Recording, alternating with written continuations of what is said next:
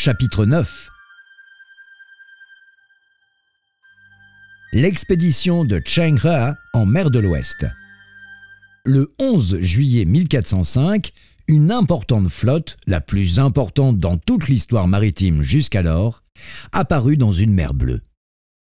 Elle était composée de 208 navires avec à leur bord quelques 27 500 hommes, le plus grand effectif qu'une flotte ait jamais compté.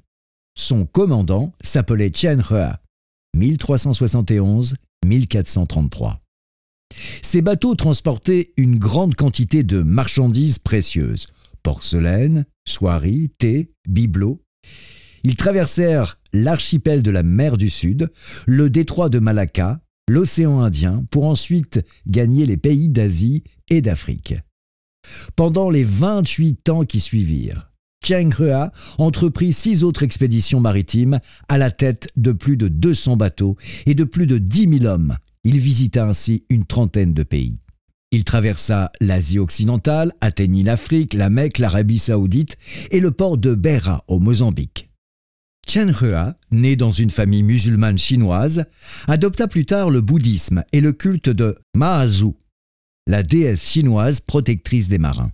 On disait que c'était un homme d'une belle prestance, intelligent et connaisseur en matière d'art et de tactique militaire, ce qui lui valut d'être un temps garde du corps de l'empereur Yongle, 1403-1424, empereur des Ming.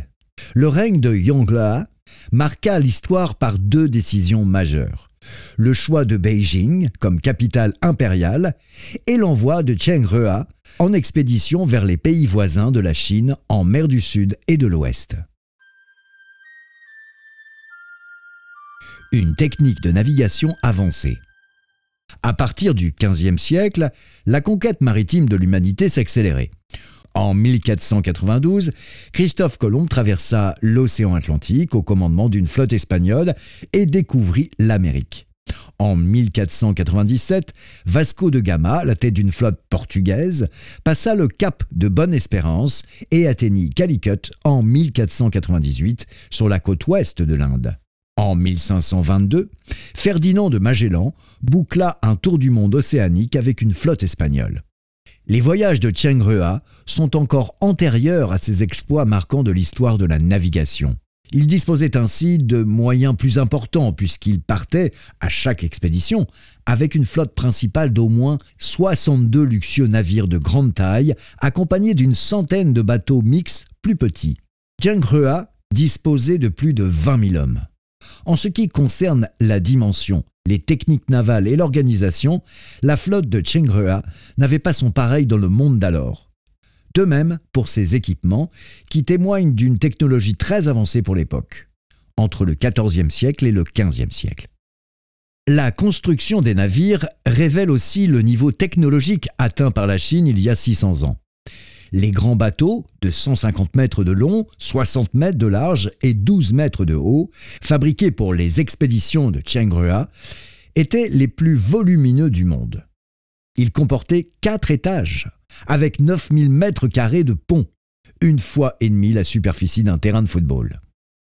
Ils pouvaient transporter jusqu'à 1000 hommes et 1000 tonnes de marchandises. Leurs neuf mâts portaient jusqu'à 12 voiles et il fallait près de 300 personnes pour soulever leur ancre. Encore aujourd'hui, la construction de tels navires serait considérée comme un énorme chantier. Aspiration à la paix.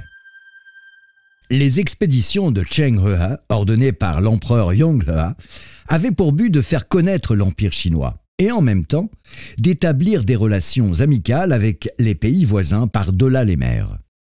La Chine visait à instaurer des relations diplomatiques pacifistes avec tous, proches ou lointains, et à partager les bienfaits que la paix leur apporterait. C'est pourquoi la flotte de Cheng He, aussi puissante qu'elle fut, ne chercha jamais à garantir à la Chine l'hégémonie maritime, mais adopta une attitude pacifique, ramenant, outre les marchandises, l'amitié des pays voisins. Une biographie de Chen Hua, découverte dans les années 30 du siècle dernier, raconte que l'empereur Yongle avait, avant son départ en expédition, dicté ses principes en matière de relations internationales. Les voici. Suivre le Dao céleste. Respecter la loi de raison. Ne pas transgresser les règles ne pas abuser des petits et des faibles, partager les bienfaits de la grande paix. Ces directives que l'empereur voulait faire connaître aux souverains des autres pays illustrent l'essentiel de sa pensée diplomatique, condamnant la volonté de suprématie et préconisant l'égalité, le respect et le maintien de la paix entre les nations. Au cours de ses voyages, Cheng Rua observa fidèlement les directives qui lui avaient été données. À la tête des dizaines de milliers d'hommes armés, Cheng Rua ne les faisait jamais intervenir à la légère. En 28 ans et 7 voyages, il ordonna seulement trois actions militaires. La première, ce fut pour se débarrasser des pirates qui sévissaient dans les zones de Palembang, aujourd'hui le sud-est de Sumatra, et rétablir ainsi le libre accès de la voie maritime. Les deux autres actions furent uniquement défensives, l'une face à l'attaque d'un roi de Ceyland, aujourd'hui le Sri Lanka, et l'autre contre le pillage de brigands aux alentours de Sumatra. Ces actions, toutes victorieuses, n'entraient pas en contradiction avec la politique de bienveillance et la position pacifiste préconisée par l'empereur. Cheng Rua n'occupa jamais le moindre pouce de territoire, ne s'empara jamais d'un bien, n'envoya jamais un soldat sur la terre d'autrui. Il offrit au contraire aux souverains et aux dignitaires des royaumes visités un grand nombre de présents, de la soierie, de la porcelaine, des habits, des pièces de monnaie et des objets de métal. En Asie du Sud-Est, des temples et des monastères furent construits avec les briques et les tuiles faïencées rapportées par Cheng Hua. Ces navires commerçaient aussi avec les habitants des pays étrangers, leur fournissant de la soie, de la porcelaine, du thé, des métaux, et ramenant en Chine, à leur tour, des perles, des aromates, des herbes médicinales et des espèces rares d'animaux. Le troc se déroulait sur la base de l'équité et du respect. Les savoirs chinois furent introduits dans ces pays, c'est-à-dire le calendrier, l'agriculture, les techniques de fabrication, la médecine, la navigation et les constructions navales. Au cours de ses voyages, Cheng Hua ramenait souvent en Chine les ambassadeurs ou les représentants de différents pays qui désiraient s'y rendre. En septembre 1422, ils étaient quelques 1200 à bord de ces bateaux.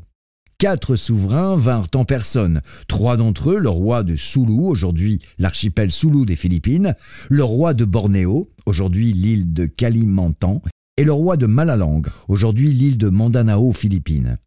Tous vécurent longtemps en Chine où ils restèrent jusqu'à leur mort, victimes de maladies. D'ailleurs, lors du décès du roi de Bornéo, l'empereur Yonglea suspendu pendant trois jours ses audiences à la cour en signe de deuil. Aujourd'hui, certains pays d'Asie du Sud-Est gardent encore un bon souvenir des visites de Cheng Rua. En Thaïlande, en Indonésie et en Malaisie, des temples, des collines et des puits baptisés Sambaho, trois trésors, rend hommage à Cheng Hua. En 2004, lors de la célébration du 30e anniversaire de l'établissement des relations diplomatiques entre la Malaisie et la Chine, un ballet d'opéra, Ambaoli, fut représenté au théâtre du Palais impérial de Kuala Lumpur. Ce spectacle, donné en deux langues, le malais et le chinois, est une adaptation de l'ouvrage classique intitulé Les Annales des Malais, qui relate le mariage de la princesse chinoise Han Baoli, fille de l'empereur Yongle avec le sultan Mansour Shah de Malacca. C'est Cheng Rua qui, à bord de ses navires, escorta la princesse et ses 500 serviteurs jusqu'à Malacca. Cette représentation dit combien le peuple malais reste attaché au souvenir du navigateur chinois.